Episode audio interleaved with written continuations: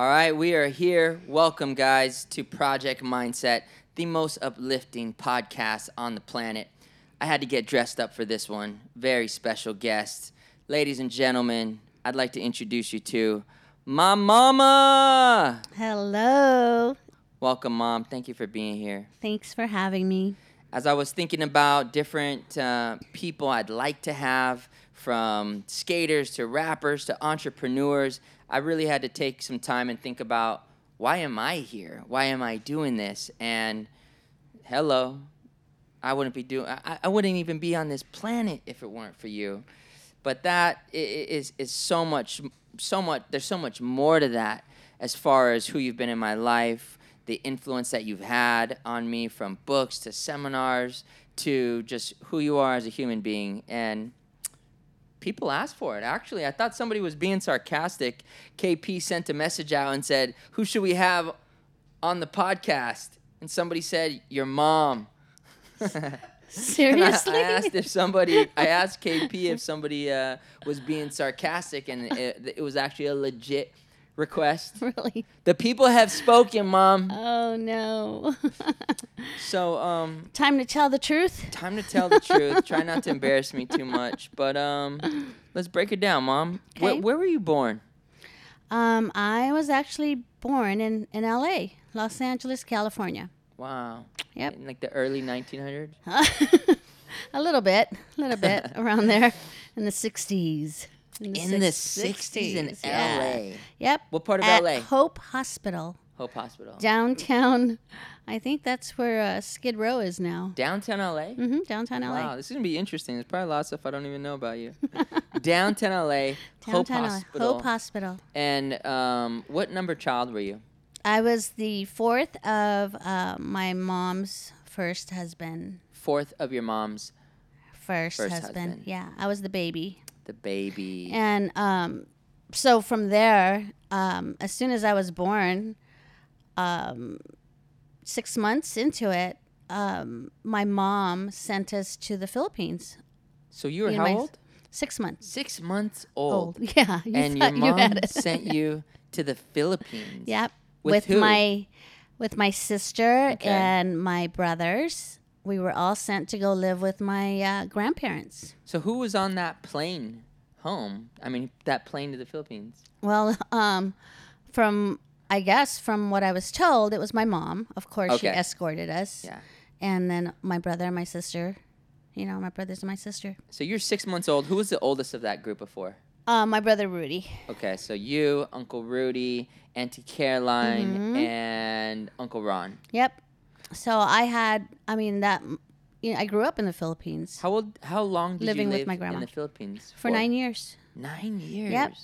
for Dang. nine years. I didn't know who my, you know, it was really strange because when I arrived here, you know, um, so my mom, you know, the reason she sent us there was because she was going through a divorce. Okay. She was leaving my dad, and um, you know, I guess that's how I I don't know. I guess that's how they do it in the Philippines. You know, they they send the kids if you're going through something like that. Apparently, that's how my mom did it. And Yeah, we, I don't think that's normal. I don't know. I guess not. My mom is. Yeah, I don't know. sure. But my mom, you know, she's pretty much a a rebel. Wow. So She's did a she rebel stay with you a guys in the. Philippines for a while? She literally Nope, she left on the us plane, there. dropped you off. See you later, kids. I think so. She may have stayed for a little bit just to get us acclimated Wow. to, you know, to living with my grandma. So your first language is Tagalog? Yep. Huh. Yeah, when I first came be here, honest, I did not know that.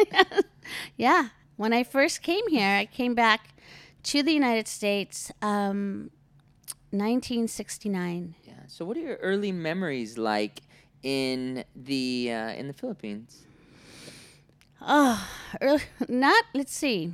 I remember swimming.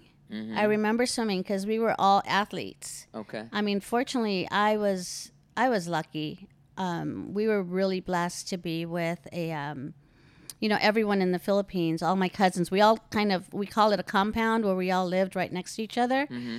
and um, and uh, we had the first um, Olympic size uh, swimming pool. So my cousins had a resort, and that's where we actually lived. So before school, And that's in Laguna. yeah, San, Right. in San Pedro Laguna. Yeah. And so before school, it was like everyone was in the, um, everybody was training for the Olympics in the Philippines. Wow. So before school, everybody had to swim. And so that's probably some of my memories, like jumping in the pool. Yeah. When I was only like four years old, they literally just threw me in the pool, and it's like you sink or swim. Right. You know, and that's Didn't all I remember. drowned? I don't remember, but I just remember it being really dark. The waters were dark, and it was like, oh my gosh, I'm gonna, I'm gonna die. I'm gonna die if I don't swim. I'm gonna die. Yeah, Yeah. yeah. So, um, but that was the. That's probably what I remembered. Everybody before Swimming. school, everybody had to put in their swim, uh, their swimming exercise. Yeah. So like my sister, she um, her um, she did the breaststroke uh, or backstroke. Uh, my brother Rudy did uh, breaststroke.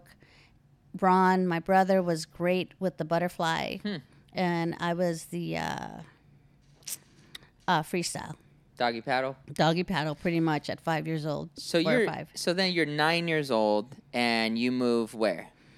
Um, I just remember, I remember coming off the plane and um, meeting my dad for the first time. Wow. And it was really strange because the only story that I knew about my dad that he was he was this mean man and he didn't like I had a different story than when I met him for Yeah. the very first time and he was like the most um the sweetest man he ever. was so cool. He was like He was really, dope.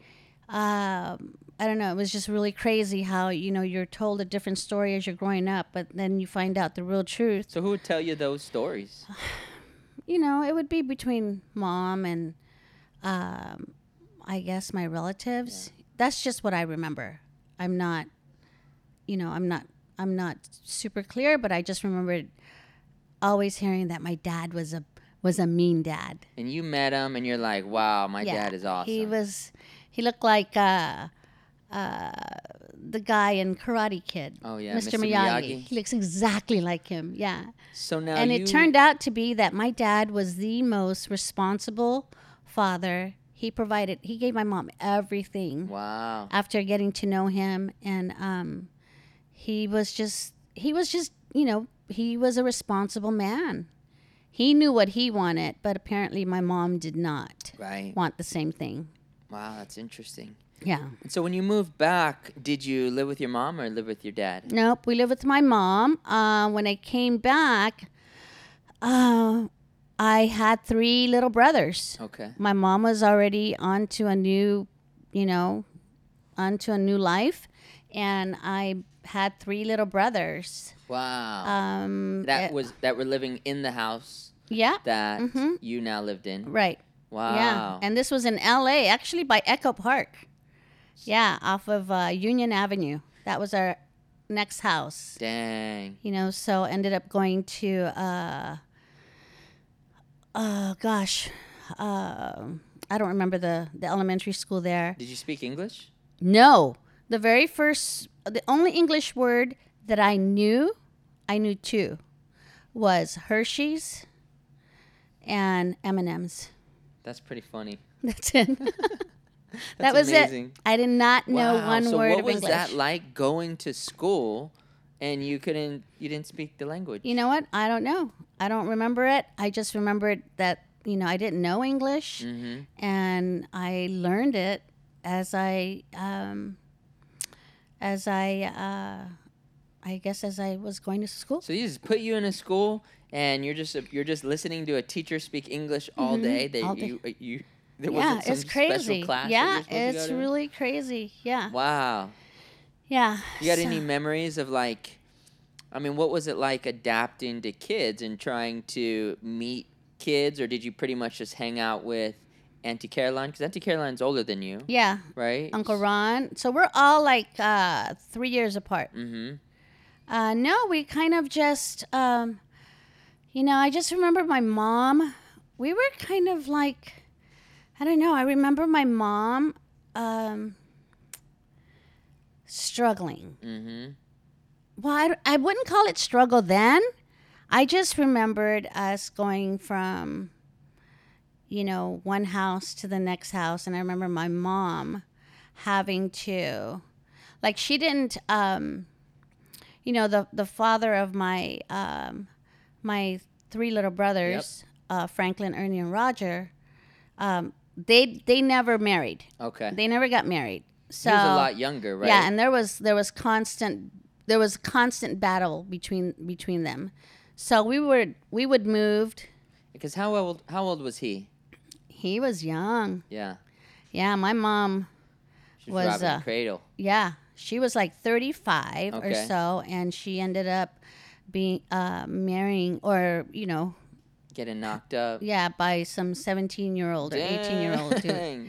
Yeah, That's crazy. It is Lola. crazy. Until this day, my mom only checks out young Wow. studs. you know, so um, That is funny. it's funny. It is funny, but it was uh. So what I remember growing up, uh, I remember growing up in different homes, and I remember growing up with um, my mom always working, my mom getting married a couple of other times, really to support us. Interesting. We were always on, you know, I didn't know it then, but this thing called welfare. yeah.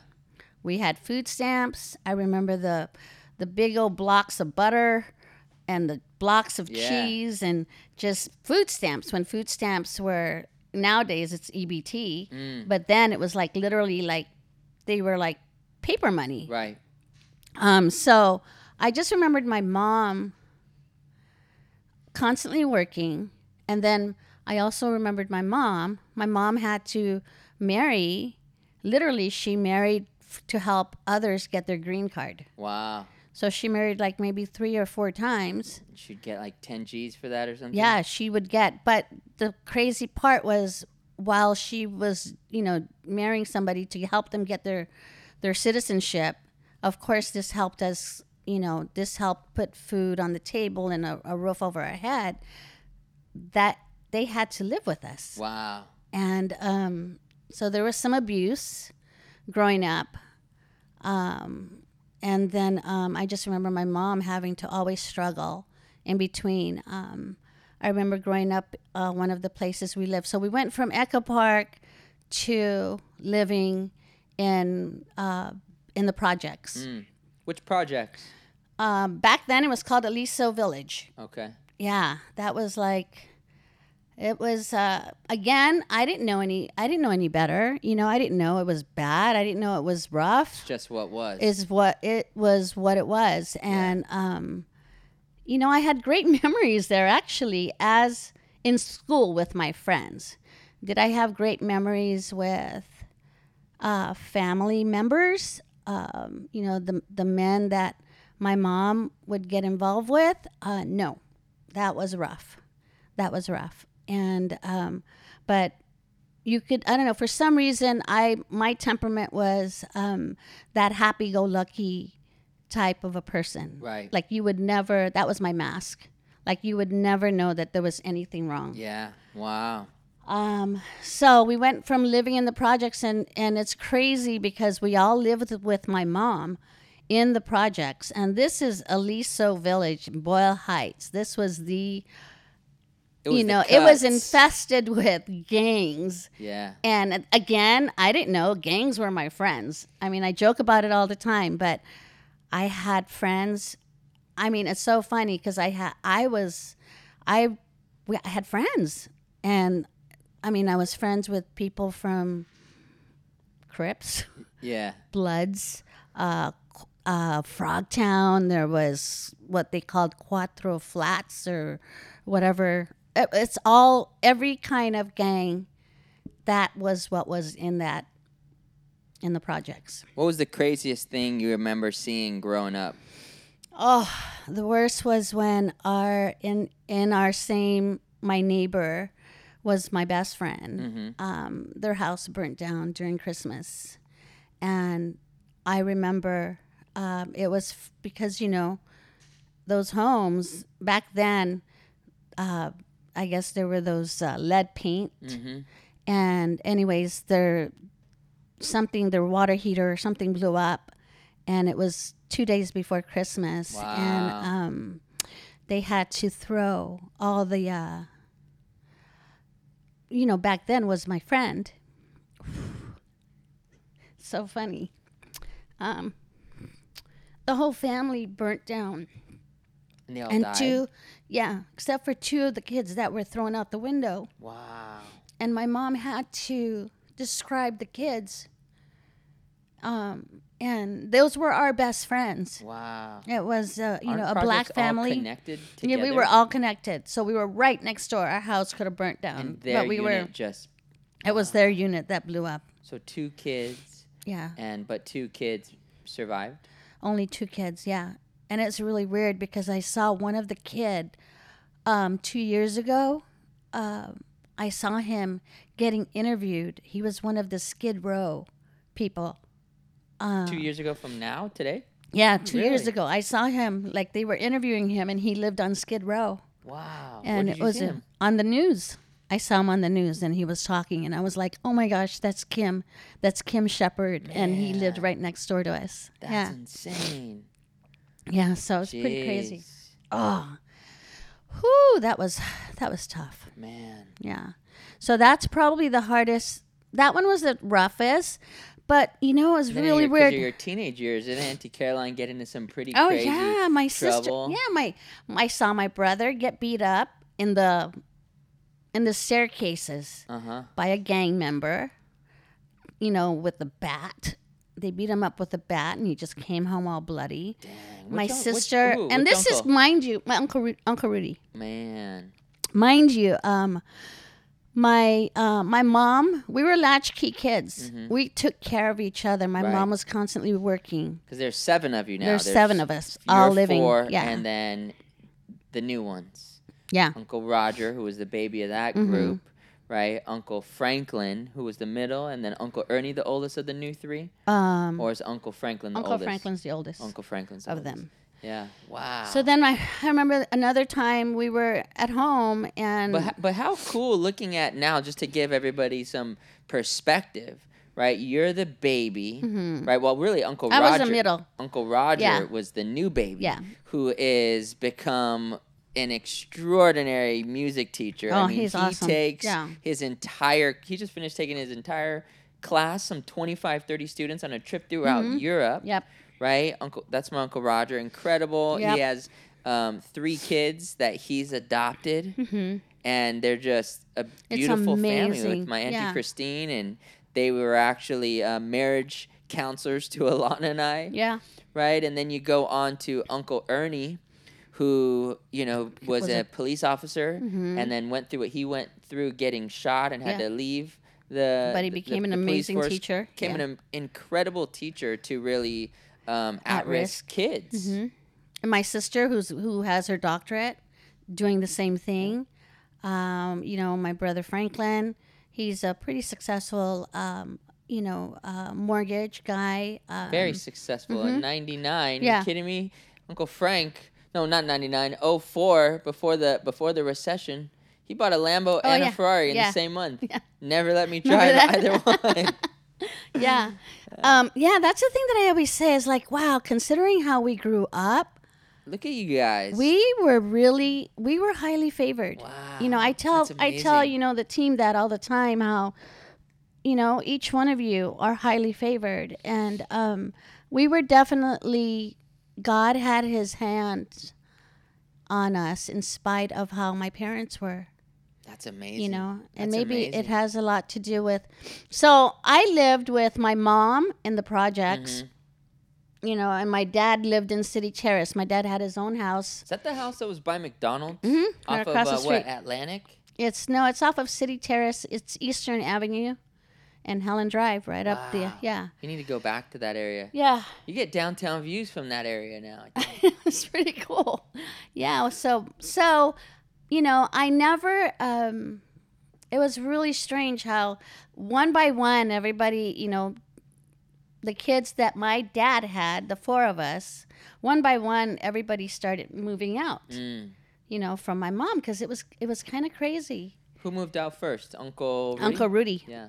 Went to go live he? with my dad. Okay. So he was about, you know, 17, 18. I guess, you know, the pressures of, you know, taking care of us was too much. He pretty much took care of all of us. My mom left it up to him. And Wow. um, so that was too much. And what then was your dad doing for work? my dad actually worked as a, uh, he worked at the LA hos- Los Angeles hospital. Um, and he was a uh, he was a busboy or, or something like that. Interesting. Yeah. And Wow. he, he did all the uh, in the nutritional in the cafeteria. Yep. And but he saved my dad was so wise. You know, my dad would sit with us. Anyway, so we would see I would see my dad like every, you know, he had his we had our visitations with him. So I would see my dad every every Monday Okay. We would i would you know visit with my dad and every monday my dad would take us to the filipino movie in la in downtown la i'm not sure if it's still there but it was like the linda lea or something like that theater. Every monday to just keep us you know to keep the filipino uh, culture culture in front of us.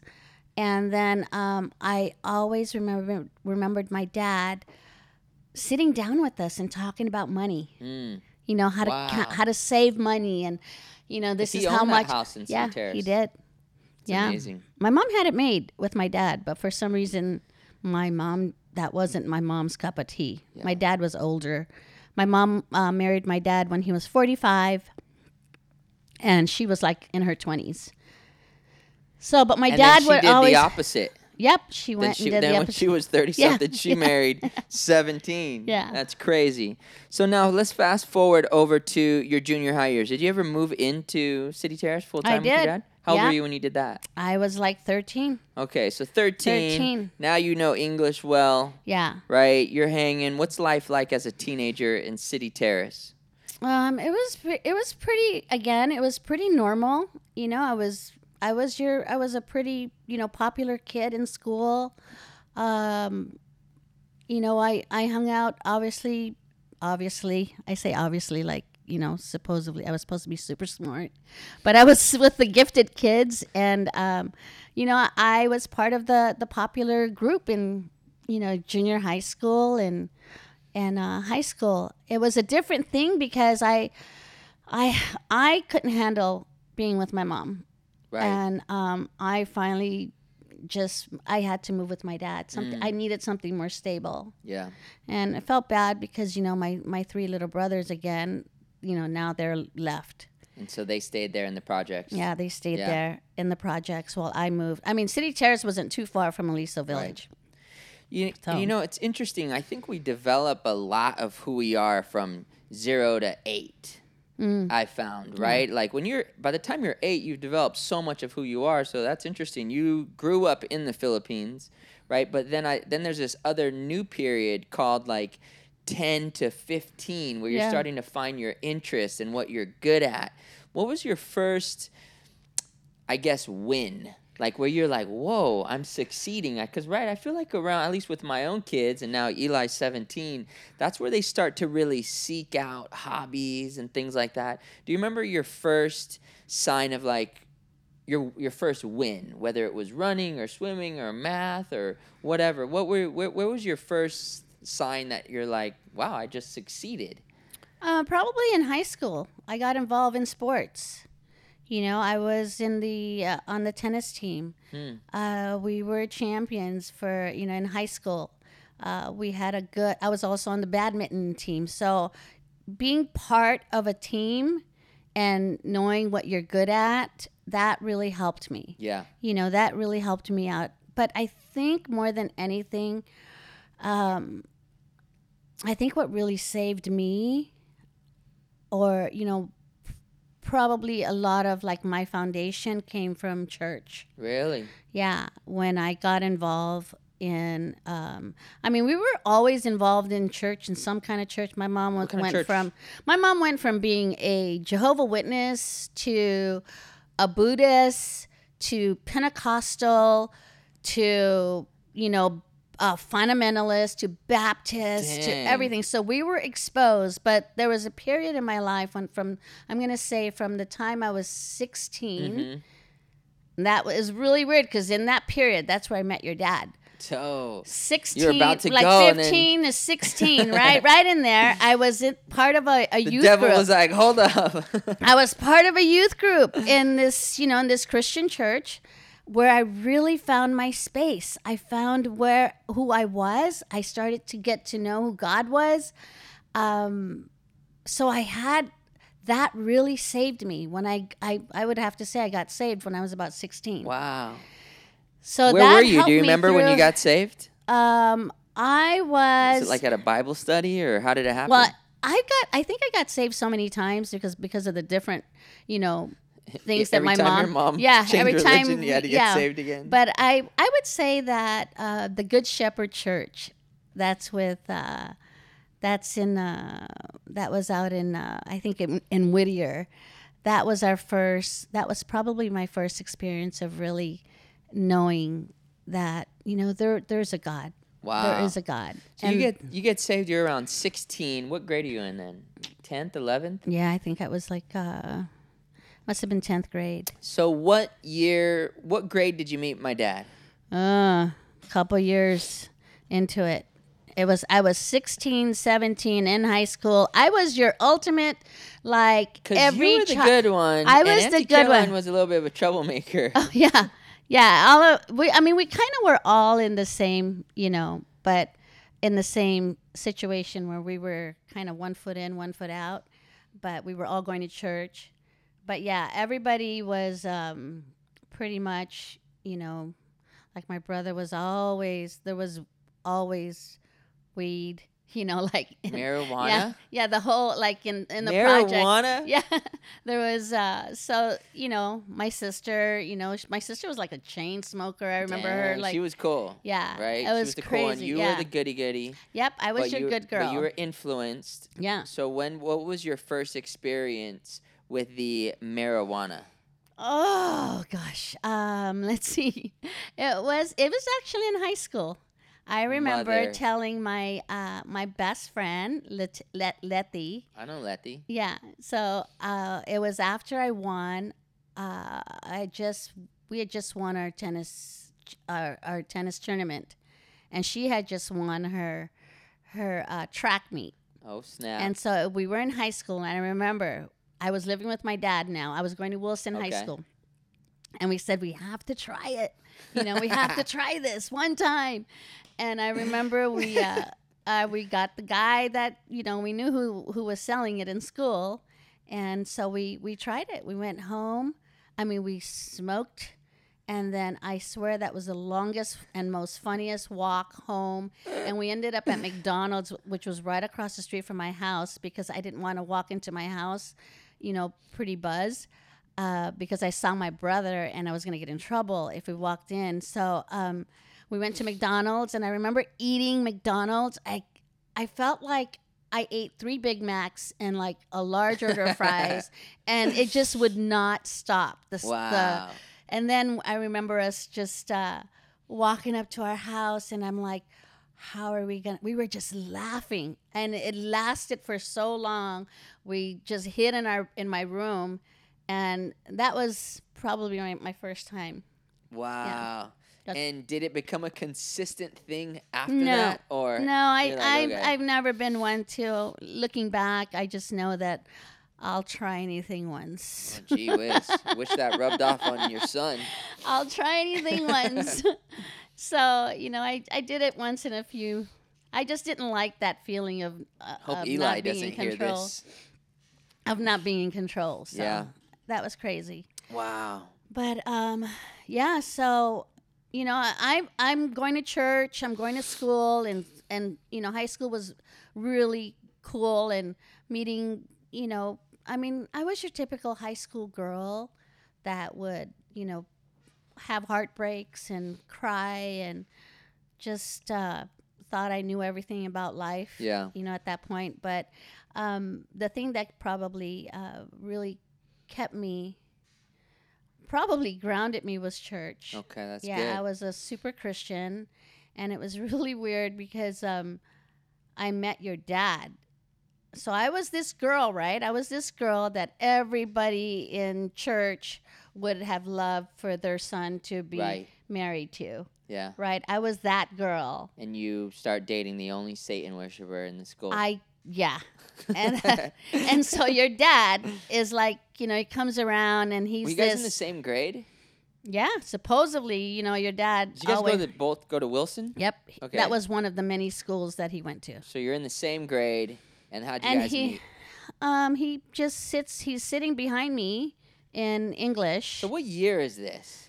You're born Um, in '60, so now you're 15. this so is this is a tenth- 1975 or something like that. um let me see 70 my i graduated 1979 from high school so like it must have been like 77? 77 yeah. yeah Wow. That's And the year he- Jonas was born. yeah so he he um So it's 1977. Like, what's the music like? What are you listening to? Well i was your christian girl so i what listened to brother? praise What was your music brother and sister listening to? um, they were listening to Pink Floyd. They were listening to Santana. and they like were, right when the album know, dropped, like yo, your new Pink dad- Floyd. Your dad was listening to um, shoot. He always had black concert T-shirts on, and I can't even remember. You remember your the, first concert? Um, what was my first? Yeah, Janet. Janet, Janet Jackson. Jackson. Huh. How old were you? Uh, probably my twenties. Oh, so you didn't go to. A, No, I didn't. I wasn't a concert person. All right. So dad's sitting behind you, and then what happens? And he he just taps me on my on my shoulder, and he's like, "Hey, tricks are for kids." And I'm like, what? Wow. I'm like, who line. is this guy? And he's like, hey, can I copy your homework? Can What I grade? copy some of? And I just turned around and I looked at him. I'm like, stop it, you're weird, you know. Yeah. And and then he just followed us around, and I literally, I still, I wish I still have that had that picture, but he was a photographer. Yeah. He always had a camera on his thing. So he said, hey, I'm doing this project. Do you mind if I Ah. take pictures of you? KP knows that one. So KP met his wife. Deal, I'm doing yeah, this so project like, trick. okay. So he There's, literally there's, there's takes a picture Instagram photographers these days doing great Yeah. with it with that line. So I'm just thinking to myself. So what do you know, say? You're like, oh, okay, that's cool. Yeah, it was me and my girlfriend. So he says, I, I need to take a picture. You know, would you mind? And he, it was so dumb because I sat on top. He made me stand on this bench, and I'm holding my Bible in my hand, Oh my god, and I have this picture, and I, I seriously still have that picture somewhere. that's um, incredible. And then next thing you know, I'm hopping on a bike, ditching class with him, and A uh, motorcycle. on a motorcycle that I that he, you know, I, I had no idea that Yeah. it wasn't his, but he hotwired it. Wow. And next thing you know, we're going through UCLA. I think it was, um, yeah, UCLA in Monterey Park. The And then- UCLA campus. Yeah. On a stolen motorcycle. Stolen motorcycle because we were going mind. because we were going to go to his brother's house, Wow. which was another story. Yeah. Next thing you know, I mean, I walk into his brother's house, and this place was just. It was like a stoner's. Yeah. That's Uncle Mark. Yeah, it was like a stoner's den. Wow. It was crazy. It was just like, and then you know, you would think that by now, by I don't, and I look back and I'm like, how, did I continue this Yeah. relationship? Why do you think you did? because I think because of some of the stuff. I know it's not because. Looking back now, I know that I stayed with him because uh because of some of the stuff that I only know about myself Mm. Yeah. that had happened to me that he was that's that that's how I valued my, valued myself that wow. this guy was was was good enough for me Yeah. because of what I went through. Wow. As a, like I I could not see myself with anybody better than uh, when really he was he was not a good person. Yeah. But know? because of what you had Yeah. gone through, some of the abuse that you had went through at a young age, Yeah. you weren't deserving of somebody Yeah. better than that. yeah, and I went through it that and that's what kept me staying with him Wow. for like 19 years. That's crazy. you know and i just until one day, you know, I just woke up and I just said, you know what? I chose I chose this. Yeah. I chose it. So based before on we get on- there, based on how I valued I valued myself. yeah, I, I had a lot of masks growing up. right. I hid in this friendly you know, I had a I had a mask. Because, I Everybody mean, knew me age, as Well, and you never really deal with it, right? It's not like you went No. to therapy, no. right? It's not like did you ever tell anybody about the abuse you went through or anything like Um, that? I I think I tried uh, with my mom, Mm, and um, but not really. No, I hid Yeah. it. I hid it for a long time. wow, Yeah, that's crazy. it didn't hit me until I was probably uh, after I had Quinn. Yeah. And I think that's why it's so um, crucial for people to really share where they are, where they are authentically are, Yeah. because you don't know it unless you verbalize it or write it down or tell somebody. You know, whether it's depression or or guilt or a feeling of worthlessness Yeah. or But you don't even know that you're going through it. Don't, maybe you don't know that you're going through it, but you know you feel a certain way. And I think it's Yeah. important for people to seek out people that they can trust Yeah. to to to to express how they feel. For sure. You know, Yeah. um, because we we're in we live in this world, right, where we're it's all about the highlight reel. We're only showing people what's awesome, Yeah. and we're not. It's not you know it's not normal to be able to say like, hey, this is you know but I, I think it's a beautiful thing if you can truly be authentic about where you're at and how you feel in times that it that, that, it's not just the good Yeah. you know because how else do you break through break through from it Yeah. I mean, because I look back all the time and I'm going, wow, you know, the choices I made. crazy Yeah, and then you always say that it's because of this and it's because of that. When Yeah. no, you made a choice. wow And it's a choice you make based on how you value who you are. Wow. That's why it's so important to know who you are. To Yeah, tap into good. that. You're right. You know, to really that's that's finding your your authentic self. well and how do we how do we generally determine who we are it's by our past that's what we do so we go through things whether it's abuse or failure or whatever and you then say well that's who i am right it's not common for us to let go of who we were in the past and go to the future and work our way backwards but i think anybody that's truly broken through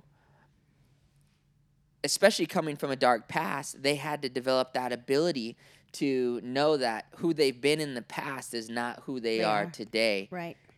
There is something greater that I'm destined for. Exactly. In For order to sure. do that, though, you have to you have to face it. you, have, to face, it, You have right? Because if you it. if you don't Yeah. face it, then you're really just building you have to a mansion it. on quicksand. For sure. You have to own it. Um, you know, so move moving forward, you know, I end up making this choice. I mean, I I had dreams of being my goal when I was in in school was to be a um, I wanted to work with um, special kids. Mm. You know, I wanted to Well, do end up hap- I ended up having my own out. set of My, I- special that's what case my case team is. Yeah. Perfect. so, um, And you had three special kids I had three special kids of my own. So let's get Yeah, there. I mean, yeah. how old were you? You get what you, you and da- did you and dad you and dad graduate together? No, your dad was a, a hopper. Okay, he went so- from school to school, and um, You graduate we from could have- Wilson. Yep, What year did you graduate? seventy nine. You graduate in '79, and dad is wherever. Yeah, he's. And a, I then- think he's at Garfield High School. He's at at that Garfield. Okay, and then where were Yeah. you when? Um, and you and dad are dating, right? What are some of those memories like? Um, looking back now, it's it's kind of like the same how it was in, in, in marriage because I mean, um, it was really weird. He had he had a couple of lives. Really? He had like he had separate lives. Dang. looking back now Yeah. i thought i was it i mean i thought i was it the whole the whole entire time and um, he had a way of uh, i mean because he had his own demons that he was battling Right. with you know the way he grew up and you know looking back now i'm like wow um, but They could probably Yeah. hide a lot easier back then. There was no social media. no yeah for sure. No cell phones. None. Dang. Yeah. You have an Uh. entire family. Nobody even know. Yep, that was your dad though. Yeah. that was your dad. And Wow. so it was uh, crazy because you know I I got involved with him, and actually it was really weird because you know um, there was there was two two guys. So you had two too. Well, no, I didn't have two at the same Okay. time. It was more like um, I really, really, really liked this other this guy, other dude. and um, Was he a good guy? yeah, you remember? Do you remember his name? Oh, Yeah. that guy. Yeah. Wow. This is the guy that I really, really liked, and I was so in love with. And um, and then what had happened was, uh, I don't know what happened. I guess he didn't really pay that much attention to me, or he he wasn't feeling the same way at the same time. Um, because he had goals, you know, he wanted to finish school Yeah. and he didn't want to have a girlfriend Yeah. but you know had i had he communicated that you know he cared for me i don't think i would have left myself open to having a relationship with your dad Mm. Yeah. because your dad i swear to you your dad was a charmer Yeah. your dad was just like he made things he went from being like a total stoner rocker to like all of a sudden he he comes back like i met him in the 10th grade and i didn't see him again until senior Wow. so he was like, he comes back as like John Travolta. really? Yeah, I mean Like seriously, how? like he was a dancer. He was in dance contests. You can ask your auntie. Didn't he have a pretty cool car too? Oh yeah, he was into cars. This guy knew everything. He can pull apart and take up. He was a genius. I have to he really say, was. he was what we would call a savant, a human savant, Yeah. and that is. And it's so sad that he en- it ended up his life ended up the way it was. But he was a genius, kind of like h- how you would imagine Grandpa was. Right. That's how he was. Wow. He can He was. He he knew how to take uh, classic cars. He was into MGCs. Yeah. And he could take it apart. And I remember, you know, one of the first times that you know he uh, showed me his cars. He had all the parts laid out on the on the. Um, it was at Grandpa's house oh, on, Camilo's. And my, one of the first times that you know we got back together in the senior year, he showed me his car, and and all I saw were like bolts. All it was like from it started from the big bolts to the smallest bolts, Yeah. all lined up, Wow. like like perfect. And I was supposed to, and I was like, I had no idea, so. I was like, um, okay, this is cool. Yeah. It's like this. Check this out. Check out my engine, and wow. but he was a master at it. He he could put together a car with his eyes closed. So That's awesome. he was a crazy driver. so you Um, guys get back together around senior year. yeah. Yeah. And again, I thought I was the only one, but during this whole time, um, you know, he ha- he had he had another girlfriend Mm. Who was actually living with him at Grandpa's house. Dang. I had no idea. Wow. He had a great way of. I had no idea about a lot of things. Yeah. Moving forward about him. right. he just had a way of justifying everything. And then um, I didn't see him again. I left for the Philippines, and um, he went into the service. Okay. He went into the Navy. And then he actually like tried to find me when I was in the Philippines. Really? So he had his I, like I don't understand like why would you go out of your way to like Yeah. look for me? Well, so I he had these he had these ways to woo me back and because he was so smart and interesting, that's what kept me to him too. Well, I think at the at at the end, you know, Dad, uh, with my grandfather being, you Yeah. know, Dad was an altar boy, and although he had his own demons, I know deep down he was also seeking a relationship with God. He was For sure. trying to, He was trying. you know, but and you probably represented that. possibly. Yeah. Yeah. Who knows who this other hood rat Well, was you that know was what? living there? Well, I, you know what, and that was funny because that's how, that's probably what kept me staying in the relationship with him. That's how I justified it. When, so then what happens was, what happened after that is I'm going to college now. I come back, Come from, back the from the Philippines. He's in the service. I'm going to college. I'm doing my thing. I'm, I'm going to Pasadena City College. You know, I'm getting my, you know, I'm trying to get my degree in education. And then he pops back in. He comes back. I, I, I see it clearly because I'm sitting on my, on my dad's porch, and here he comes, and he's begging me. He's begging me to come back. Wow. He's begging me to, you know, and he he did everything. Like he went to church with me. Wow. He said See? he'll do was everything. trying. Yeah, and then you know, then I fell. Yeah. Went to go see a Superman movie, and next thing you know, I'm I'm having you. So you, that's how it happened. wow, great story. Yeah, it was Wow. just those things, you know. So you, you know, you fall So how old were you when you in were that mo- pregnant in- with when I was uh, 20. 20 years old? Man. And so you're in college, dad's hustling, doing whatever. What was he doing for work? hustling. Yeah, he was legit. He actually worked for uh, clothing companies Really? at that time. Huh. For I did not know it's that. called like the factory in downtown LA. It was Really? really one of those. It was like this. It would be like what LRG was Yeah. back then. That's insane. It was like the hottest uh, clothing line, and it was the Yeah. factory. the factory. Crazy. Yeah, So he- you guys are hanging out. He takes you to see Superman. Yeah. Next thing you know, you're pregnant. And next thing you know, I'm pregnant.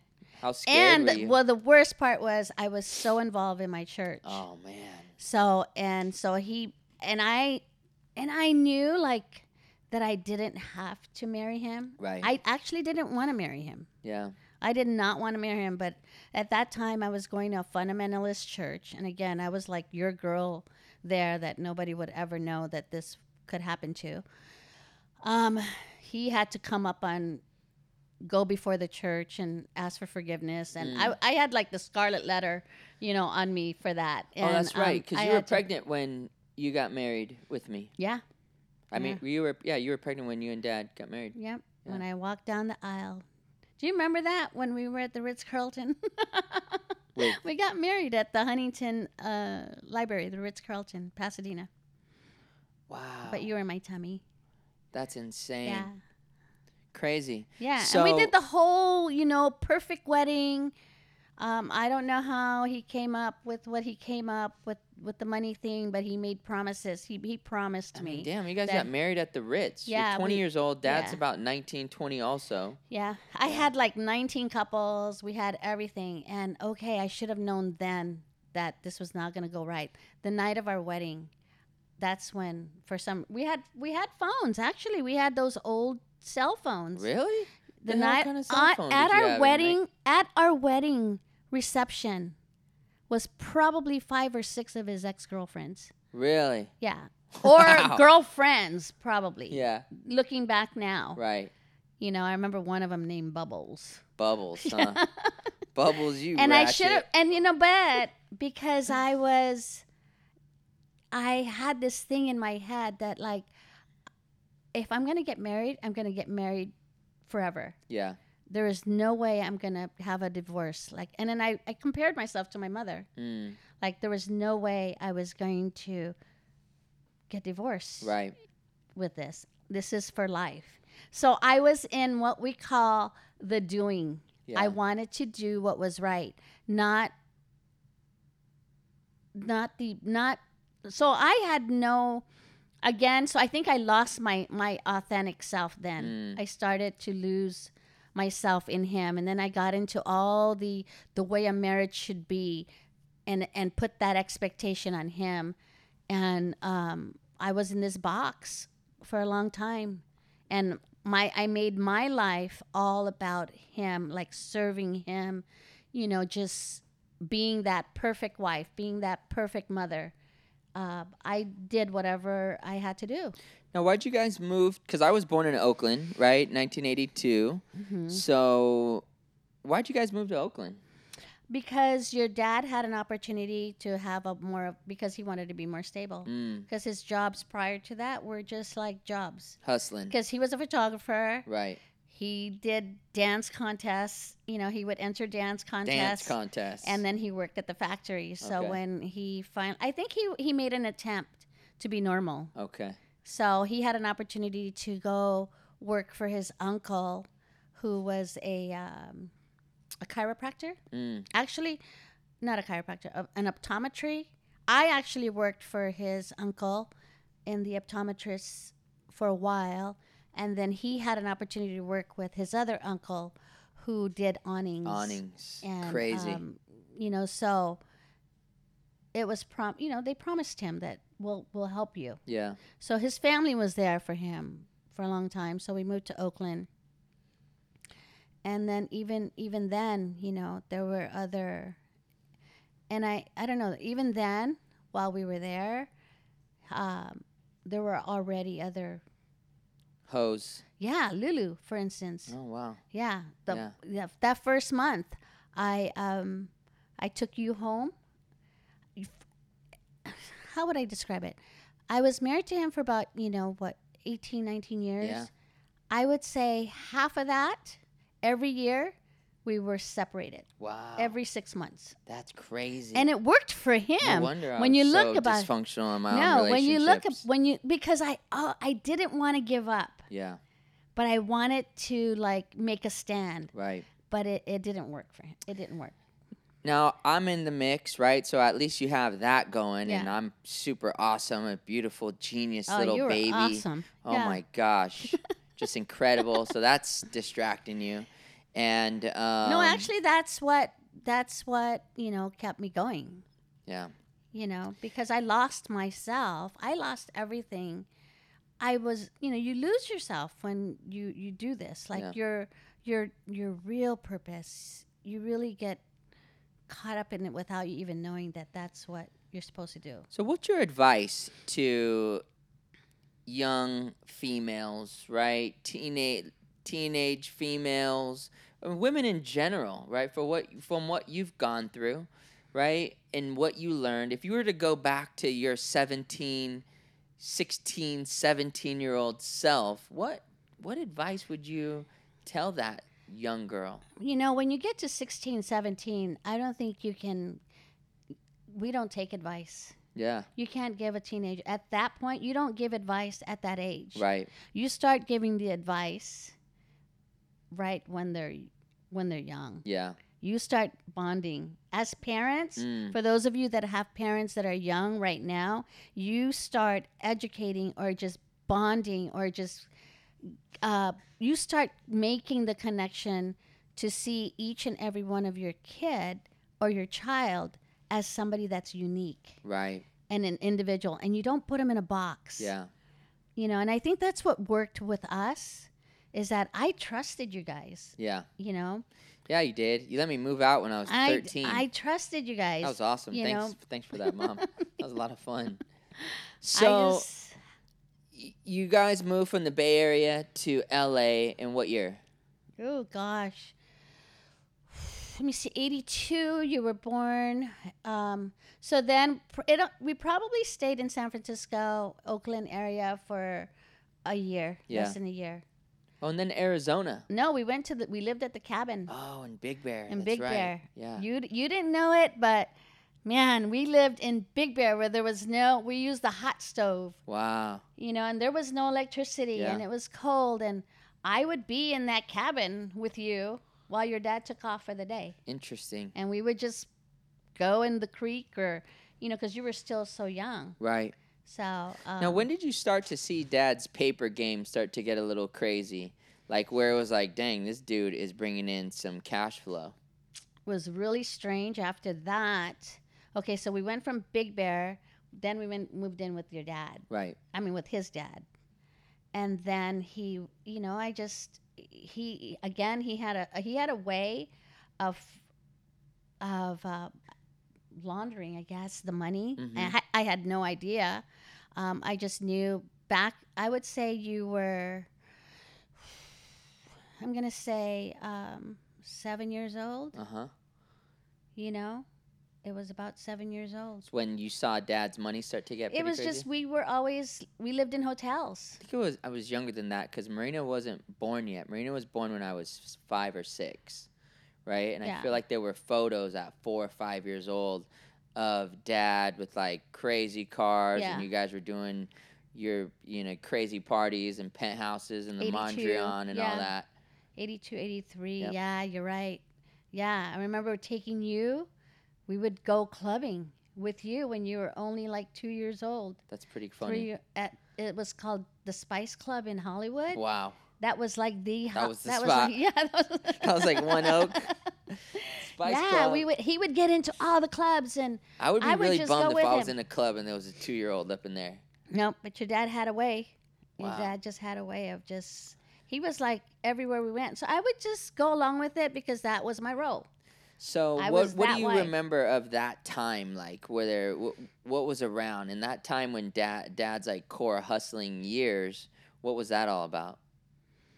um, I didn't have to work. I, you know, he kind of pictured it like, and that was that was important to me that I Mhm. was able to, you know, spend time with you guys, raise raise you, um, um, and I, yeah, Marina was just born at that time, and um, it was uh, it was still rough because I didn't really know what was going. Right. I I was suspicious that it wasn't all that he um, he said everything was, because again, you know, I was at that time I was going to a very legalistic church. Mm. So part of the thing is that you submit to your husband. So I was still trying to do all the. I was in the doing mode instead of the being mode of being a human. Yeah. Um, so I was just trying to do what was right. And even though I questioned it and people were telling me something's not right, something's Right. not right, be careful, be careful, be careful, I always would go to Kevin with all of those. I would always go to your dad with all of those concerns.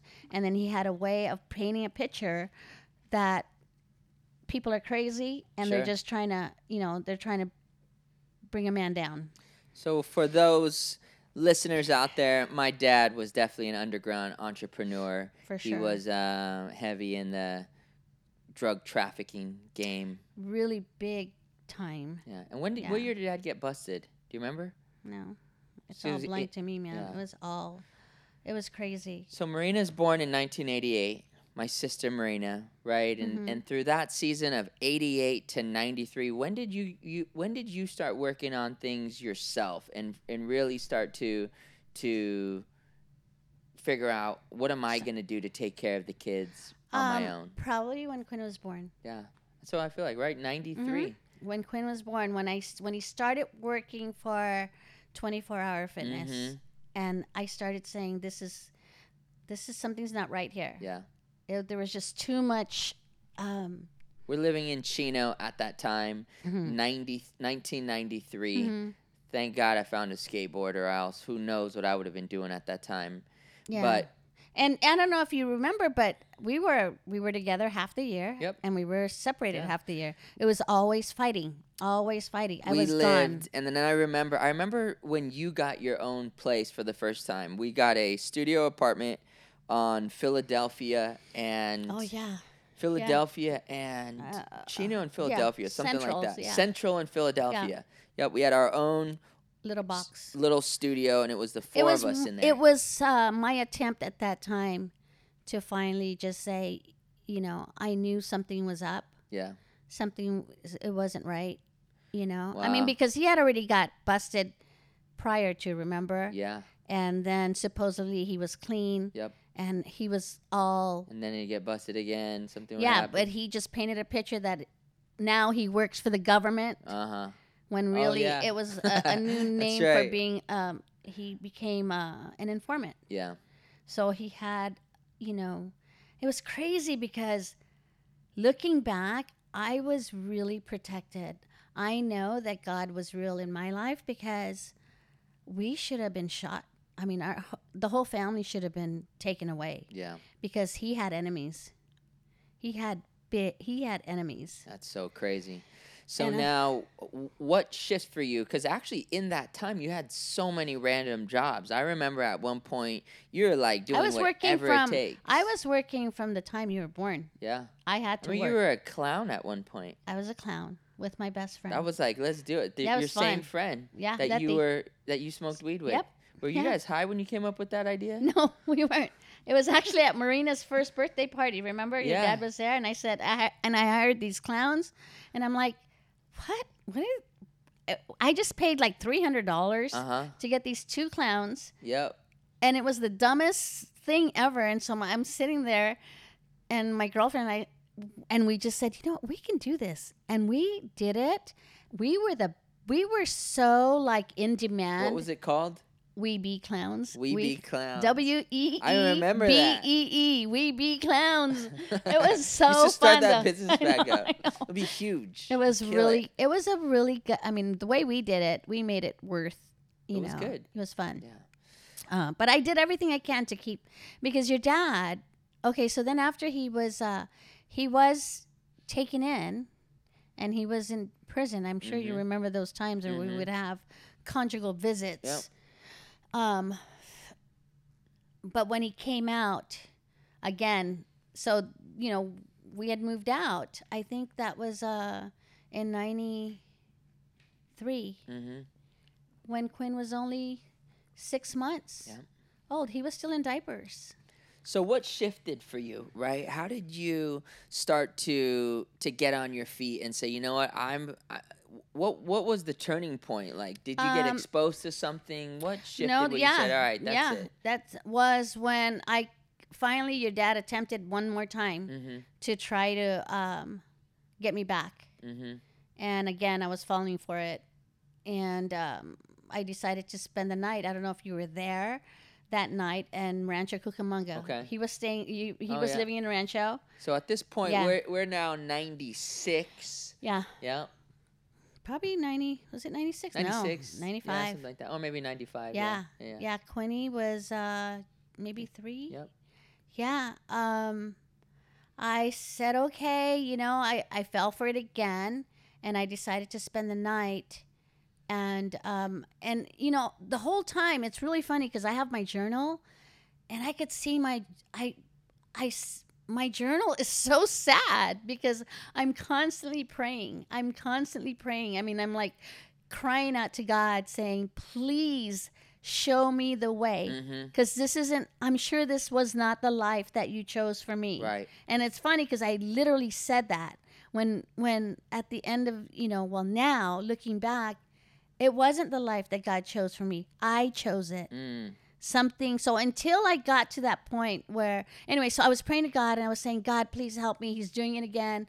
If you need to sh- you need to come down here. You need to really reveal yourself to me and let me know that this isn't i don't have to do this. Right. right? I don't have to do this.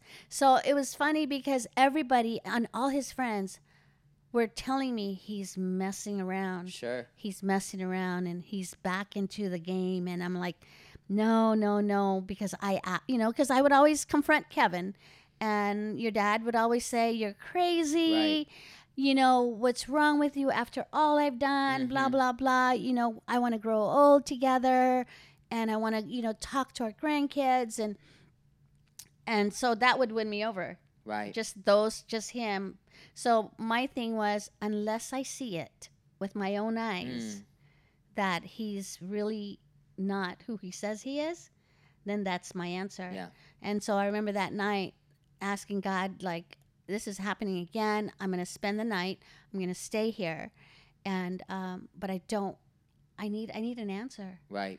so god is god was really god gave me what i wanted Yeah. i was asking the right questions Yeah. you know to god and um, i woke up in the middle of the night and sure enough there was your dad was with with another person You brought another girl into the house. while i was asleep yeah Dang. well supposedly it was his assistant Uh-huh. and they were working on the books Oh, sure. of uh, he had the team meeting, the 24 hour fitness Right. team meeting, and I walk outside and there's like a big, bu- there's like cases, a case of Corona and Uh-huh. vodka all emptied out all over, and I just went to the restroom and there it was, Wow. and it was the most, ex- it was the, it was the hardest thing to.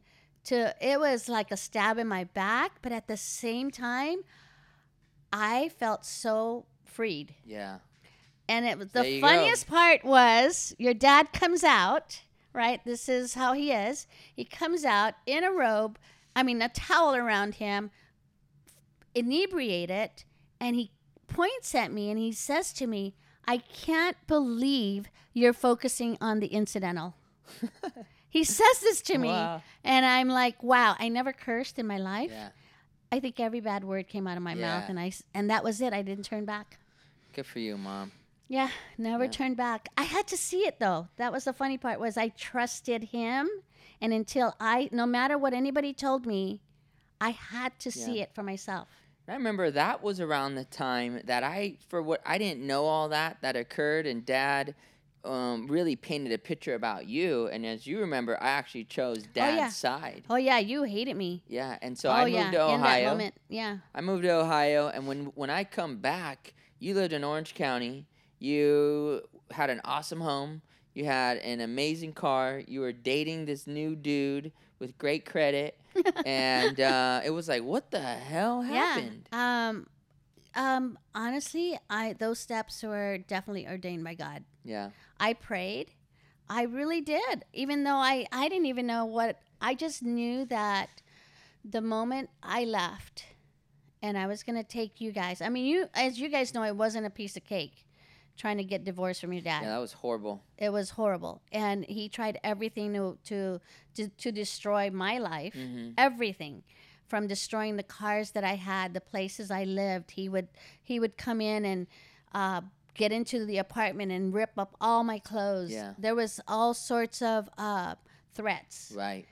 and he would get into my brain, and Yeah. he would get into my mind still, and um, it was really hard. Um, but you know, everything from meeting uh, this girl named Sandra Hoover to my friend Anna. Anna, um, I because I was homeless when I left you guys. I had nowhere to turn, Yeah. and I didn't have any money, and so I had to start all over again. Yeah. You know, and this time. I knew that I wasn't going to get a penny Mm, from your dad that's for sure. and I probably um, I made you know if there was anything I'm going to tell to anybody that's you know getting a separation from you know someone that's pretty crazy and um know that they're not above the law. Right.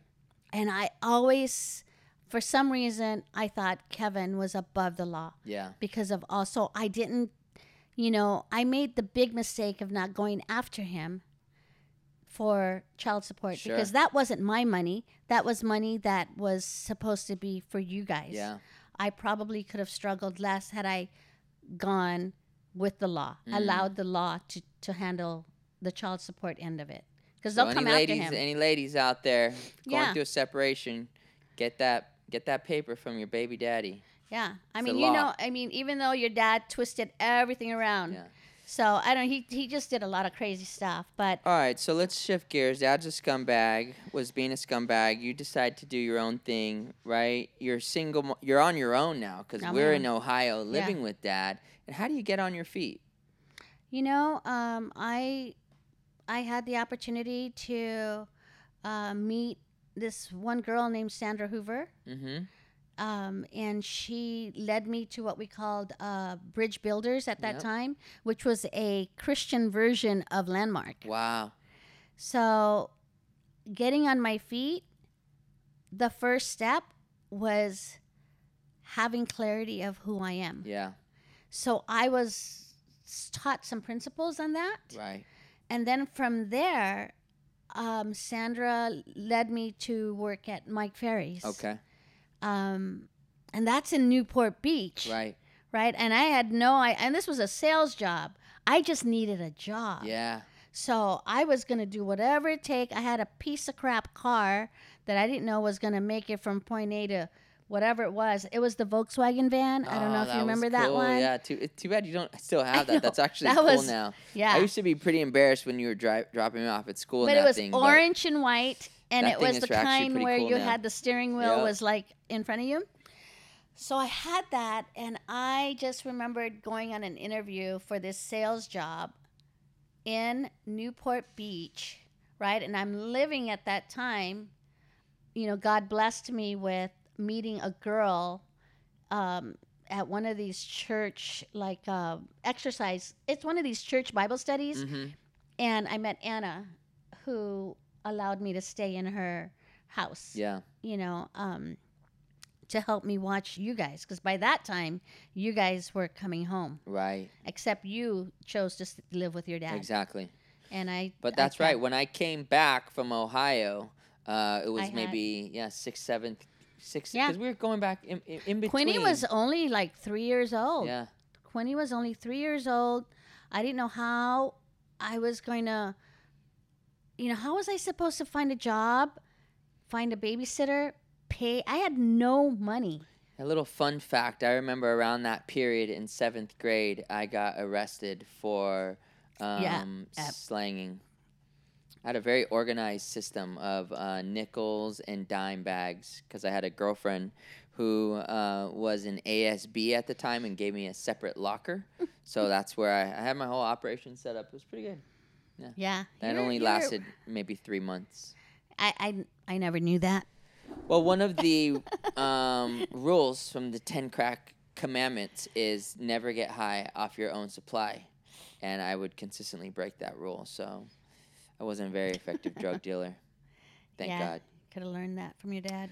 All right, so um, you start you start getting it cracking. You get this sales job, Yeah. right? And how long before you earned your first six figures? You know, um, so I get in there, and that's when I start, when I first learned how to set goals Mm, with Matthew Ferry. They sat each one of us down, all the sales rep, every week. They would, every month actually, we had a meeting with, um, at that time, Matthew Ferry was the manager, and he was so interested in my life. wow. You know, he made, and, you know, he, he was very interested. Like, I, I felt it Yeah. you know and from him um so the money didn't come until my mind was cleared Right. until i knew who, until i knew the principles of the seven equities Okay. uh, setting goals i didn't know that you could do that i didn't know that you can you can just ask Yeah. and um, and then actually what i did know that god will give you the desires of your heart Mm, if you acknowledge him interesting. so with that, But you hadn't with that, You, you hadn't ever you knew that, But but, I you didn't know the knew how steps. to actually create yeah, that. I didn't know how to do that. So you know, man, we had um, being exposed in, in a real sense. You know, m- getting to know Mike Ferry mm-hmm.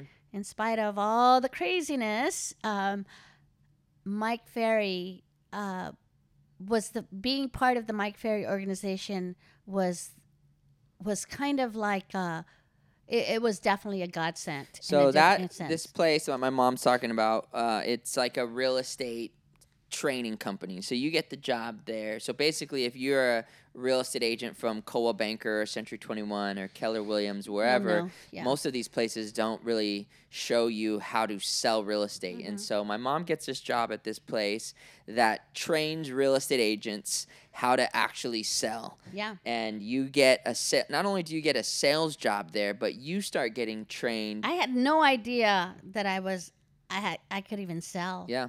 And when you look back, selling is it's not even like um how, how would you say it because it's really selling is when you when you look at the the the true way to really be successful, you got to see yourself as it's it's really a contribution. Mm. You know. So you started to realize that s- true selling is being of service and being a contribution to others. Mm-hmm. Yep. That's awesome. It's helping others. It's helping other people find out what's important to them, yeah. and then you helping them achieve that. That's so cool. So, so I how long went before you became the uh, number one salesperson? Oh, that took a while. It probably took about what three, four years. Okay.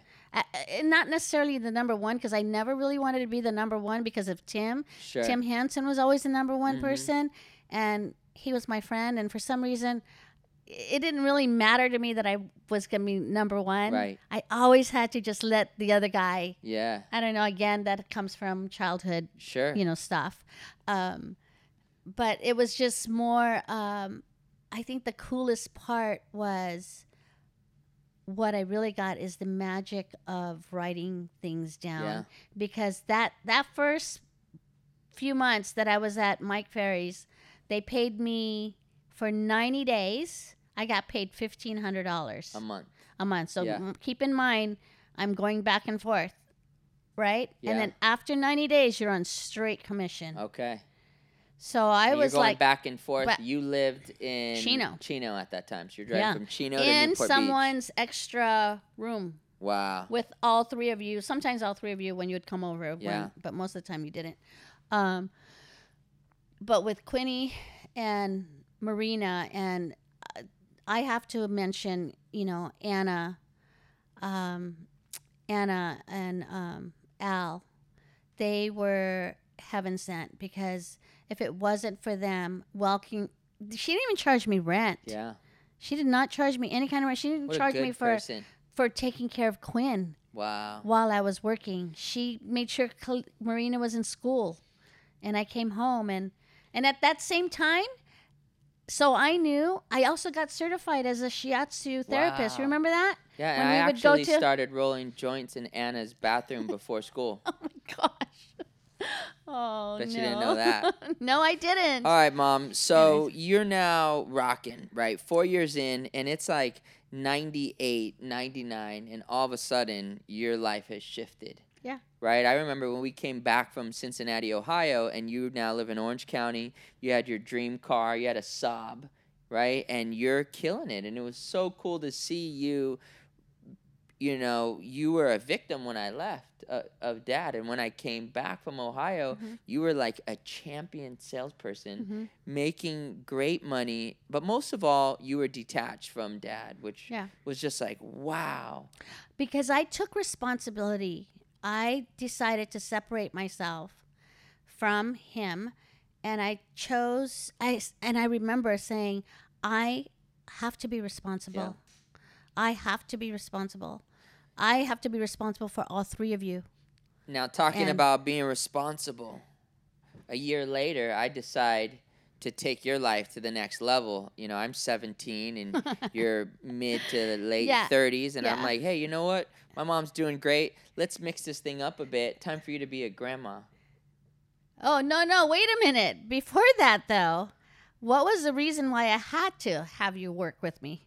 Cuz you were out goofing around and not going to school. Oh, yeah. and you were working at Baskin Robbins Yep. and you needed a job. No. I was working at a place called Humphrey Oh, Bogart. okay. And then remember, I was working at the yogurt Yeah. spot, and I was still attempting to hustle. Never really effective at that Yeah. type of hustling. So then but you then I needed got a job. the job at the um, telemarketing company Dolphin Cove, Oh yeah, that's selling right. timeshares, Yeah. and I was actually pretty good at it. Yeah.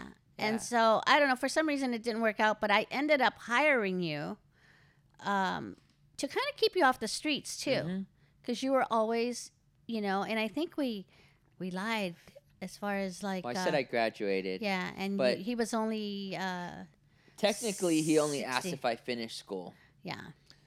I said, "Yeah, I'm Well, done." that was, um, but at that time, I got you were my own hire Mhm. at that time, so you were working for me. I Yep. I kind of hired him as a my prospector, and um, he was always. That is the one thing that you have to uh, remember when your dad, when you were only five six years old, Mhm. the the twenty four hour fitness, he had you saying scripts. yeah, Well, so you you were really good at this, and um, you were getting paid with me. yeah, You know, with your dad, he made you go out and pass those. Do you remember that? yep, yep. Yeah, we have to remember that. Yeah, it's Yeah, pretty interesting. So my dad, when he got out of prison, he started managing a 24-hour fitness. Family and fitness at that family time. fitness. Yeah, it was family fitness before. And so if you ever if you've ever gone inside like a Pizza Hut or wherever and you see these win a free six month membership, fill this thing out. Uh, my job after I think I was in third grade would be to go on my bike and go to like ten different locations. I had the little key. I would take these pieces of paper out, and then I'd go back to Family Fitness, and he had a whole script for me to read Ah, which was like, "Hey, uh, this is Kevin from Family Fitness, and uh, you signed up for a free six month membership. You didn't win the six months, but you did get two weeks." yeah. And then they'd say things like, "Oh, I was drunk when I filled that out. Oh, I don't really want that anymore." And I'd have the rebuttals for what to Mhm. say, and I'd say, "Oh, you don't want it anymore. I can understand that. Um, just curious." Your dad forced you to do that, Yeah. though, right? absolutely. Yeah, he Yeah. made you do that. Yep.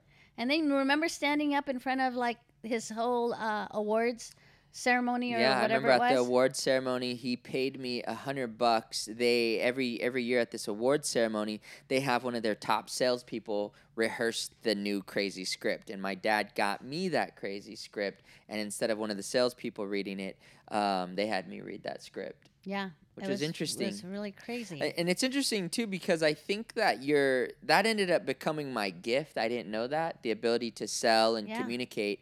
But it, I think it's interesting because if you're still trying to figure out what your gift is and you haven't found it yet, when you do find it, you're gonna realize that it's actually always been with you, right? It's kind of like my dude KP, our our creative director over here. He cre- you know, he makes everything that we're doing these days look cool.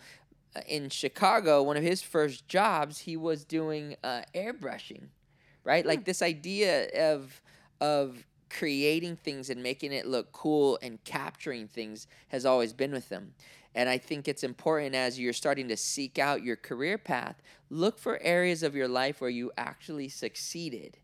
And then simply consider, well, how can I make that work in my life now? right? You know, rather than trying to do this whole other thing that you may not have skills at, look for where you've actually shined because because God gave you those specific gifts and you've got to find them and commit to mastery. Yeah. And that just brings Quinn to mind. You know, my son, um, my youngest Quinn, who who's got like this heart of gold. Mhm. He is so creative. Yeah. He is so creative. And do you remember him like when he was little? He would take photos. He I had a camera. Yeah, he I had didn't a pay much attention to Quinn till he was 13. Until Yeah. Quinn was our official DJ for Jonas and Yeah. I at the Flamingo House, I didn't really pay that much attention. He was him. always good with the camera and he was always so funny. He was always funny. No. He was such a he had he has such style. Yeah. And so now I look at him now. so awesome. He's killing it with So uh, you know with this uh, company, the Fadeaway. Yeah. Then of course my daughter. I gotta bring Marina in. Yep. Look what's happened to her. So you know, life. When I look back, right? When I look back, and I think about like when I'm reading that journal. Sometimes I'll read it just to like, you know, just get some perspective. It was a even though it was struggle. I did. You know, there were moments where I had regrets. Mm. One of the regrets was allowing your dad to take you guys Mhm. when we were going through the divorce. You know, I especially for Quinn, I I to me I said this is a that was the, one of the biggest mistakes for me to have allowed Quinn to go live with his crazy Right. dad and to because of all the stuff that he was going to get exposed to. Same thing with Marina. You know, then I had regrets, I would say, you know, in the beginning. Yeah. But now looking, you know, looking back and being present, look at how you guys are now. Yeah. You know, you being very successful and just really finding your true self. Right. Same thing with Marina. It's called being woke, Yeah. you know? Uh that's what that's what I call it. That's like so how could I regret it? Marina so me, Marina's wh- like what's a, being uh, woke all about? it's about being um finding your your your your true passion finding your gift Mm. knowing who you are finding your authentic self and living that out Yeah. and being o- being cool with it Being know woke. being woke That's what's up, Mom. you gotta i mean my kids are woke Yeah, we are. so i'm really blessed and so and so it's how crazy could i not looking how could i have regrets i have no regrets to this day because it couldn't have happened any other way. right I know I wouldn't appreciate the life that I have now had I not visited dad in all those years in prison, had we not um, lived on welfare, had we not lived in random foreclosed homes, Mhm. had I not been separated on different coasts from Marina and Quinn, living in a garage living in a garage, had I not been separated from different coasts on different coasts from Marina and mm-hmm. Quinn, I wouldn't have so much value for connection and family had I not gone through all the schools that I went through, I don't think I would have had the ability and the knack to connect with random strangers. Right. If had I had we not lived in Chino in that house specifically, when we first moved out and you got our own place, I never would have met this dude Josh and my buddy Dave Simpson if you did not live at that house. And because of Josh and Dave Simpson, Yeah. we started going to Chaffey and I met Ah, JP, yeah, Bucky, yeah. Pallone, Richard Mulder. Yeah. Think of that. That all stemmed because you took the initiative to get us that house. And if it weren't for skateboarding, my life would have been completely different. Yeah. Same thing with Marina and Quinn. Yeah. You know, look at all the stuff that your your sister kind of Mm-hmm. had the same. You both got pregnant. Yeah. you know, at what 16, 17? Back then, it's like it freaks you out. When I think that's such a core know? part of what we're doing here with Project Mindset, and the message is like you have to be able to dance with what it is that you're going through. Yeah. There's going to be highs, there's going to be lows, but the key purpose to actually achieve a life of extraordinary experiences is to be able to dance with the dark parts. Yeah. If you can't dance with the dark parts, you're never going to be able to find the light. Right. you know so one of the intentions of project mindset is to really help people be authentic with where they're at number one. If you're in the dumps let yourself be in the dumps but own it. Own being in the dumps. Don't be a victim to being in the dumps. Don't be a victim to being in breakdown. Take full responsibility for any mind body soul family friends business or financial breakdown because as soon as you take full responsibility for it, well, now you have the ability to mess with it and make it better. Yeah. If you're saying that my reason for being this is because of this, well, I can't get to that. It, where where if you bring this problem into your life now, well, now I'm holding on to the problem. It's my problem, Yeah. and now I can play with it and make it better Yeah. You know? So what's what's your message mom as we wrap this up? It's so cool just to um see where you are now with james. You know your marriage is annoyingly awesome because james is such a rad human being and you guys are so perfect for each other. And um, you know your brothers and sisters who you grew up with are all doing amazing Yeah. right? Your kids are are are, are chasing their dreams. You know, Yeah. we're you have three kids who are all entrepreneurs. Yeah. Like we are, Amazing. we're all our own bosses. Myself, Yeah. Quinn, Marina, we're all people who are seeking more out of life. And I have make to say, there's no greater feeling than having, you know, being a parent, being a mom, and um, you know, a single mom at, at you know for a moment, um, and even and now I get to share it with James, uh, to know that uh, you you have peace in your heart Yeah, because you did, and and you know you did your best, right. and you have peace in your heart about where your kids are at. hmm Like I can die today Yeah, and know that you guys are going to be okay. right.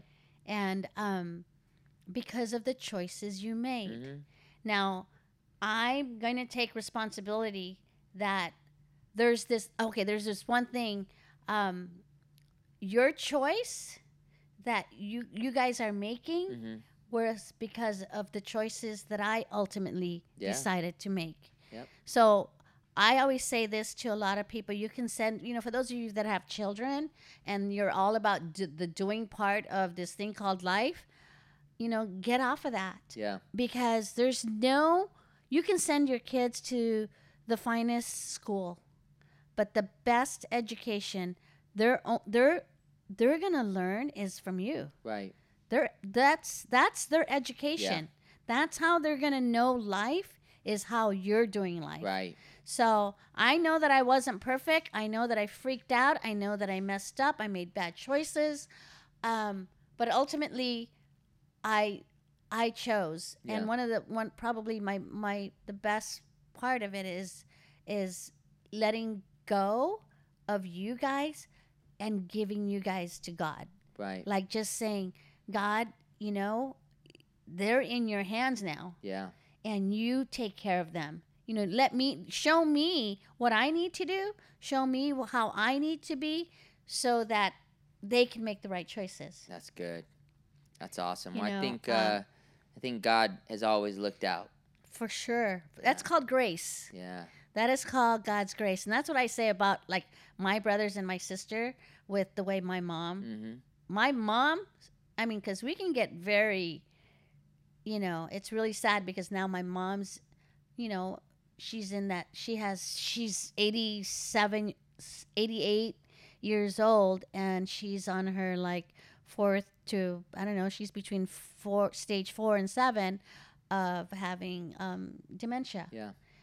And you know so now i mean we, we can't even reason with her Right. we can't ask her questions because she she has selective memory Right. yeah. and um She knows everything about me for some reason. She just remembers me all the time.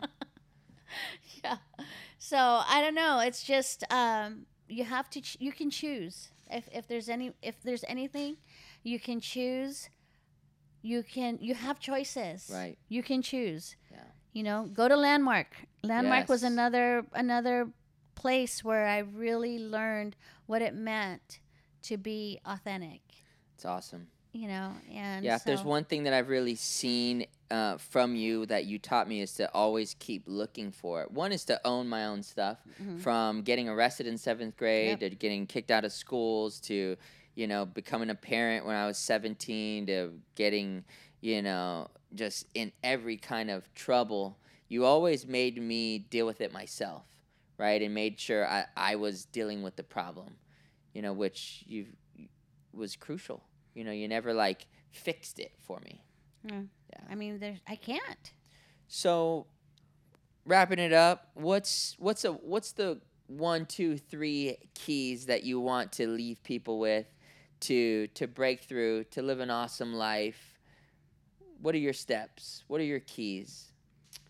I, I would say take the time to find out what really moves you, what inspires you, and what you love. Take that time. Yeah. You know, what wakes you up in the morning and really tap into that. And um, the other thing is, you know, this life is, you know, we only go through it once. Yeah. Um, and it's really about being there for for somebody else. It, it's not. It's really not your life. It's your life to give to others, and um, you know, and you have a choice. That's it. You have a choice. I love it. One of the main things that I always crack up when I go to your house is how many quotes you have everywhere. You have more quotes posted up throughout your house. You know, I was thinking about that today. I was saying, you I'm, know, I'm only gonna let you wear share one. What's your one quote that's posted up of the hundreds of quotes in your house? What's the one quote that stands out the most for you? be still and know that I'm God. That's awesome. That's probably the one. That's my favorite. Awesome, still. mom. Well, Be great still. job. We heard the story. Did we cover it all? Um, I'm sure we didn't. There is probably some other stuff that's uh, we, but we have a pretty amazing life. Yeah. We're just We're getting really- started. I know it's pretty crazy. I'm I'm really proud of you. I'm proud of you know. I'm really I'm really blessed. I'm proud of Quinn. I'm proud of Marina. Marina just had her baby. You know her number three, Oh my god. baby Jonah, and she's doing so amazing with uh, you know just being a health coach. Yeah. And uh, probably I I just have to say it again. My kids are woke. Yeah. awesome, mom. Good well, we're woke be. because you're woke. Yeah. so I thank you so. for um, being somebody that continually sought out uh, the next level in life and continually looked for how to make our life better because that that way of being more than where it actually took us it was that way of being of continually seeking that we gained the most right Yeah. more than the places that we went to or what we've actually done, it was your energy that rubbed off on us the most that you continually were and still are somebody that looks for how to get to the next level. And I think the key in um, success, whatever you want to call it, is to uh, never stop looking, never stop being a student of life, and to never think that you, you know, you made it. No, Yeah. I mean, um, you know, as you were speaking right now, I all I could think about is that God has a. We can't even imagine. I can't even imagine like what's happening with you, you know, and and with with my kids. Period. Um, I can't imagine the life that God has in store.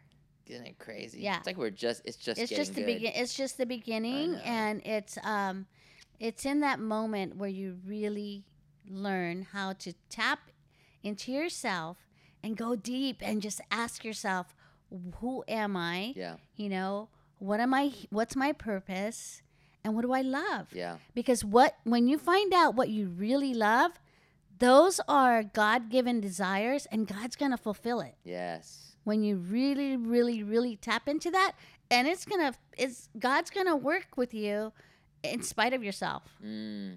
you know so that's i don't know that's all i can say That's what's Pretty up, cool. mom. Stay woke. stay woke Thank you for being here today. Love you, mom. love you too thanks Peace.